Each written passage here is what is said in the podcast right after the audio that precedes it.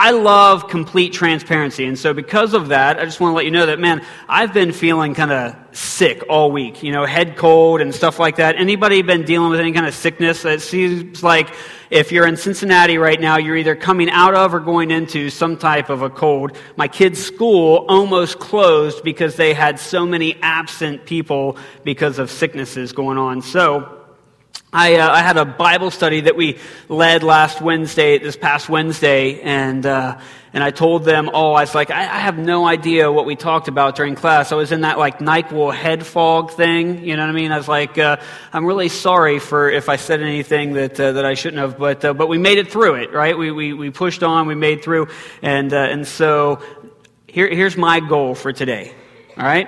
No coughing, no sneezing. All right, if we can get through this message with no coughing and no sneezing, we'll be really, really good. But I feel, I feel so much better. Uh, appreciate uh, all the prayers that uh, maybe you're going to be sending up for me over the next few minutes. And so, uh, man, I'm really excited to be here today, but it's kind of bittersweet. It's bittersweet because this is our last week talking about Made for More in the sense of it being in our sermon series. Now, Made for More is going to be something that we're going to continue to talk about for the, for the entire year, 2020. It's a big overarching theme that we have because we believe that the church is made for more. But as we wrap up this series this week, as we kind of go into Ephesians chapter 6, what I want to do is kind of walk us through, walk us back through where we've been through this entire series. So we're going to put up on the screen all the different weeks that we've been in. And so in week one, when we came, this was January, first Sunday in January, we talked about this idea that Jesus is more. And then this week, what we really learned, what we really talked about is that sometimes every one of us are guilty of minimizing Jesus. We have this Jesus that's kind of like a small figurine, and we put him in our pocket, and when we need him, we pull him out. Almost like rubbing a bottle, hoping that a genie's going to come out. You know, when we're really in trouble, and we're going to pull out Jesus. But Jesus is so much more than that. God placed him over all things. Through him, all things were created. Jesus is more. And we talked about that. We talked about in week two the idea that we are made to be more. And in this, we all learned that we are these beautiful masterpieces created by God to fulfill this masterpiece mission. In week three, we talked about the idea that we are made to love more. And all of that comes from the idea that God loves us so much. Paul's prayer was that we might actually be able to understand just how much God loves us. And because God loves us so much, we're called to love others. And so we are made to love more. Week four, we talked about this idea that we were made to do more. But not just do anything and not just keep on adding things and adding things to our plate, but we were made to do more of the things that matter the most. And so how do we, how do we really figure out what God calling me to do? How do I prioritize my life in a way that I'm doing things that really matter and maybe doing less of the things that don't. Remember, that was the week Chris was here at Colerain. I was out at Ross, and we used these orange ping pong balls to represent all the things that fill our life up. And when we fill our life up with all these small things that don't really matter, there's no place to put our masterpiece mission in our life. And so we talked about this idea that we were made to do more of the things that matter the most. Last week, Rick challenged us that we were made to go more. Because, hear us out. This Made for More series is about so much more than what happens inside this building. So much more than what happens just here inside of White Oak. Now, we are made to go. Go out into our cities, go out into our world, and reach people for the gospel. We're made to go more. And today we're going to talk about this idea that we are made to win more. As we look at each week that we've covered, and, and this week, the one that we're really going to be talking about winning more, one of the things that we've been talking about alongside of this is the assessment. And the assessment is a, is a free tool that we've made available to all of our White Oak people that you can take And in taking it, you figure out and you find out what some of your spiritual gifts are, what some of your passions are, what your story is, and how you can use these different things to impact the kingdom of God. How these can help you with your more. And I encourage you, if you have not taken the assessment, go to the WOCC.com, follow the instructions that you'll find there on the home page, and take it. You know that over 200 individuals have created accounts to start taking the assessment, with nearly 150 people already completing the assessment. We have people who are signing up for one on one coaching sessions. We have right now a, uh, a session where people are gathered together in a group and they're talking about their assessment. And it is not too late for you to take an assessment and to sign up for a next step where you can either meet with a coach or meet with a group of people and talk about your more and how God has more in store for you. We want to be a place that equips you. Uh, you have a masterpiece mission that God wants you to accomplish, and we want to help. Okay? And so I can't stress enough that we would love for you to take the assessment, go to the website if you haven't done so already. Today, we talk about this idea that the church, all of us, is made to win more. Now, I enjoy playing games, card games, and board games, but I found that I don't really enjoy playing them with my wife. She loves playing too, and she loves to win. And I love to win. And I hate to lose. And you see the problem? Here's the problem she wins a lot. And so mm, things turn ugly. And it's usually 100% on me. I'm a poor winner, I'm a poor loser. And, uh, and she tends to win a lot. And so we have this problem. We have some friends who hang out with us and, and they love playing games too and, and they tease that they hate playing the game Skip-Bo with me. Anybody ever play Skip-Bo? It's a really easy game and you know you can kind of just have conversation and play it.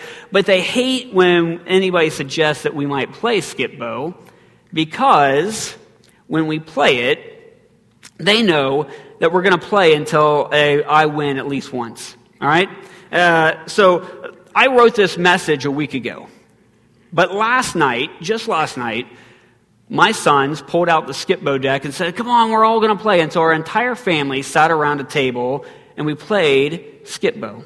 I lasted one game because my wife, who was here in the first service, she won in like three rounds. She kept flipping over Skip-Bo after Skip-Bo and she went through her deck so fast and I was so mad that I just walked away. I'm a poor sport and I don't like losing. And so when we talk about this idea that we were made to win more, we think about games and we think about sports. Maybe you watched the Super Bowl last week. Uh, we talk about maybe things are going good for you, and so maybe you use the phrase, hey, you know what, I'm winning at life because things are going so well. You know that when Ephesians was being written by Paul, and they heard the word win, it only had one context for them, and that was war. Today, when we talk about being made to win more, this is no game. This is no contest. It's war. The problem is, is that Christians living in America, we don't really think about things that way.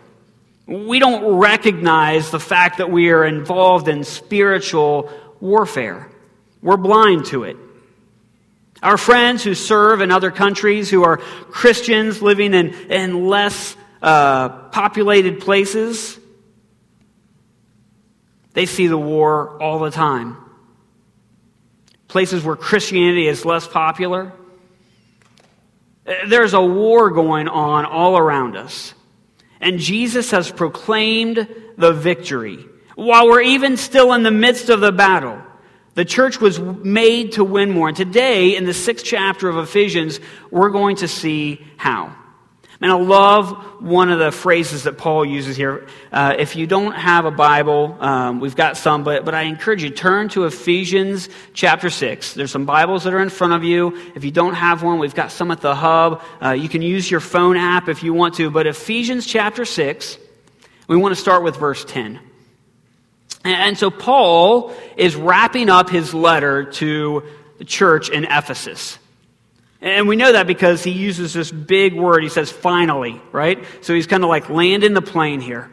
And so in Ephesians chapter, chapter 6, verse 10, he says, finally, be strong in the Lord and in his mighty power.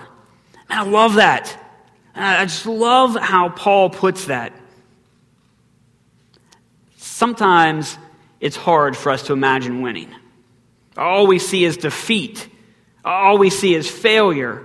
Paul tells us as he begins to wrap up his letter to his friends in Ephesus to be strong in the Lord. God possesses a mighty power. Let me ask you, do you believe that today? Do you believe that God is all powerful? Do you believe that all of your strength comes from Him? Paul says, Paul says, be strong in the Lord and in His mighty power. Paul tells us that our strength comes from God, not from ourselves, not from our friends, not from our family, not from anywhere else, but our strength comes from God above. We are engaged in a battle, and the battle is for eternity. And we get our strength from God. So when you feel weak, where does your strength come from? When you feel all alone, where does your comfort come from? When you feel like that you're not good enough, where does your confidence come from? When you feel like a failure, where does your victory come from? We've been going to the wrong places. We've been tapping into the wrong sources.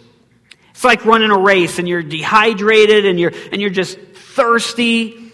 And instead of reaching for what you need, you reach for some sugary soda or some, some sugared down sports drink. When all along, what you really need is living water right? We have access to this amazing source of power. We have access to this amazing source of refreshment. Something that really satisfies, but we, we settle for alternatives over and over again. Paul says, finally, be strong in the Lord and in his mighty power. Paul continues on in verse 11. He says, Put on the full armor of God so that you can take your stand against the devil's schemes. You see, we have an enemy, and it is the devil. Sometimes we think it's everybody else, but it's not. It is the devil. And Paul says you need to prepare yourself. If you want a victory, if you want to, to be able to experience a victory, he says you've got to be protected. He says you've got to put this armor on so that you can stand up. So many of us don't recognize who the real enemy is. Uh, so many of us don't see that there's a real devil and that he is our enemy. Ephesians chapter 6 verse 12 says this. It says, For our struggle is not against flesh and blood, but against the rulers, against the authorities, against the powers of the dark world, and against the spiritual forces of evil in the heavenly realms. You see what he says there?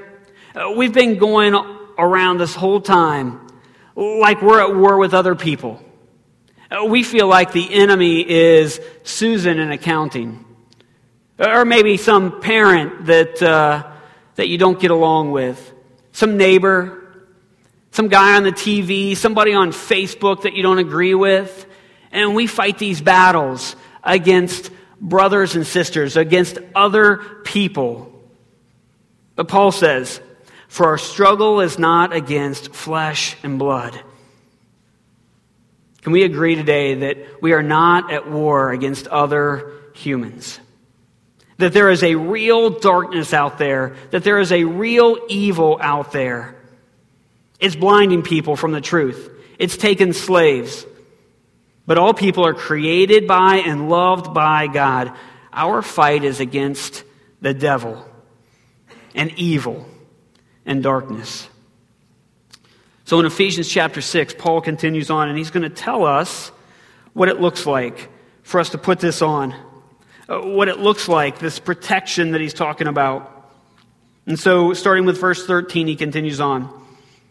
He says, Therefore, put on the full armor of God, so that when the day of evil comes, you will be able to stand your ground And after you've done everything to stand, stand firm then, with a belt of truth buckled around your waist, and the breastplate of righteousness in place, and with your feet fitted with the readiness that comes from the gospel of peace. In addition to all this, take up the shield of faith, with which you can extinguish all the flaming arrows of the evil one. Take the helmet of salvation and the sword of the Spirit, which is the Word of God. Paul's first instructions is to put it on, to prepare yourself for battle. Why? So that you may be able to stand your ground, so that you can stand firm. Let's take a look at what Paul tells us to put on. I'm going to put a list up on the screen. The first thing that he talks about is this belt of truth. It's the foundational piece of the armor. Everything in the armor either connects to it or attaches to it. And truth is the foundation of our faith. Without truth, we have nothing. Without the truth that God is the creator, without the truth that God is our power, without the truth that Jesus is the only way to heaven. Truth is the anchor of our armor. The breastplate of righteousness what I love about this is that it is physically something that you actually put on. And the word righteousness means that you are right with God.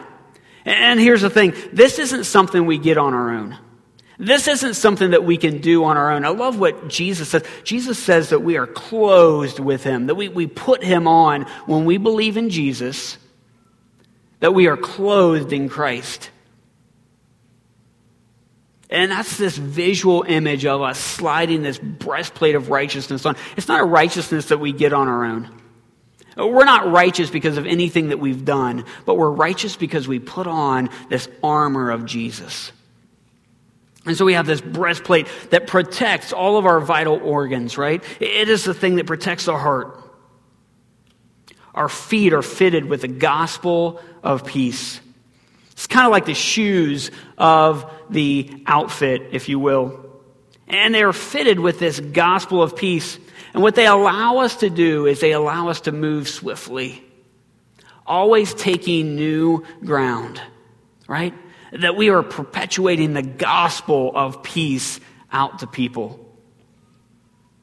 We're taking the message of Jesus forward the shield of faith, right? This picture of this big shield that we wave, and it is one of our best protections, and it is based on our faith in Jesus. And the idea that we live a faithful life. The helmet of salvation, it is our mind, right? That we are saved because we know Jesus. And the sword of the Spirit, our one main offensive weapon, and it is the Word of God that this is the thing that will help us defeat the evil one. Can you imagine? Paul, if you didn't know, was under house arrest in Rome while he is writing to his church friends in Ephesus. And so every day, Roman soldiers walk in and out of this place. And so he writes this letter and he paints this picture. We're going to put a slide up on the screen. And maybe this is what it would have looked like, right? I think this guy's got a spear, but you get the picture, right? It's a sword. And this is what these individual pieces maybe would have looked like. When Paul writes this, there's two ways that he could have written this for us. One is that it could have been possessive when we think about these items on the list the belt of truth and the breastplate of righteousness. That is, that these items that he describes actually possess these attributes. That, that the belt possesses truth, and when we put it on, we put on truth. And we pick up the shield, we put on faith. That's how we, one way he could have done it. But when he wrote it in the original language, he didn't write this in a possessive sense. He wrote it in a subjective sense. Now, this is kind of detailed, but but it's really, really important. And the subjective sense means that it's active, it's an action word. It takes all these things and it makes them an action, and they're required. That means that We gain the belt of truth when we live in truth. That we gain the shield of faith when we have faith and when we live out faithful lives. You understand? I don't just get faith because I pick up this shield. No, I get the shield because I have faith and because I live in faith. Do you understand what I'm saying? Uh, that it requires something from us. That, that this is something that we put into action. That when we live out the gospel of peace, that now we're equipped with these shoes that allow us to move nimbly through this place. And so when we put these into action, when we activate these attributes, truth and righteousness and the gospel of peace and faith and salvation and the word of God, when we activate them, then we have them. You know, I've been teaching about the armor of God for a long time. I was in student ministry for over 18 years before I came here. And, so my entire life has been about teaching the Bible. And so, you know, I, have done all the different things. When I was a kid, we would have had a flannel graph, and you would have put a, a soldier up on that thing, and then our teacher would have taken all these different pieces of the armor, and they would have put them on each soldier, you know, the breastplate and the shield and the helmet. Maybe you grew up in a similar time, and somebody would have done that. I would have given students cardboard and duct tape and told them to, to create each one of these pieces of the armor of God so that they could see and understand which each piece were. And all this time, living in, my American kind of individualistic mindset, this is how I always pictured it. I always saw it as being me in that armor. And it was only always one soldier, and it was always about me. And that's just how we kind of operate. This soldier is not a mercenary. He's not a solo operative. He's part of a what? He's part of an army. And so maybe there's a better way to understand this armor of God. See, here in America, we individualize everything. We read everything that it's only about us. But look at this. This is a better depiction of what the armor of God is, because we are the body of Christ. It is us collectively. Right? Uh, there's this idea that, that, that maybe I'm not, maybe I don't have faith right now. Uh, maybe I'm doubting and I don't have this shield. But you know what somebody next to me does? Somebody next to me comes alongside of me and they are my protection. Paul says that we are the body of Christ, and much like we all have different gifts and abilities. There's times where we lack different things. But when we are surrounded by brothers and sisters who have our back, this is how we get a victory. We are better together. We can't do this alone. We need each other. We were made to win more, right? We were made to win more. And the only way that we are going to win this battle is that we win it together.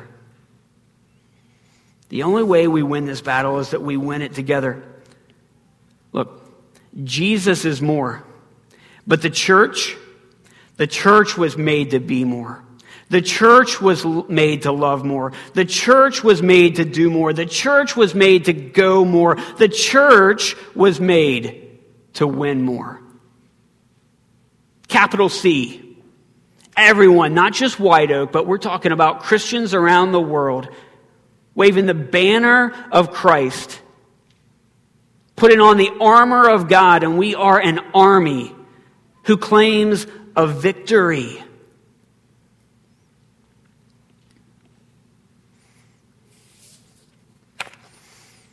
This battle that we're in, it isn't against flesh and blood. There's a real enemy out there, and his goal is to isolate and separate us.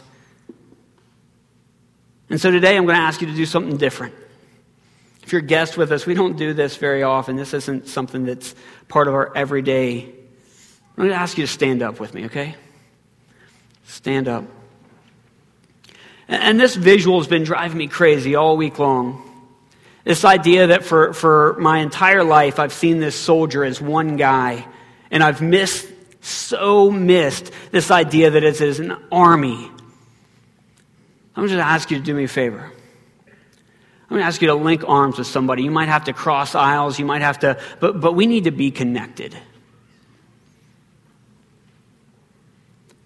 And this is a visual representation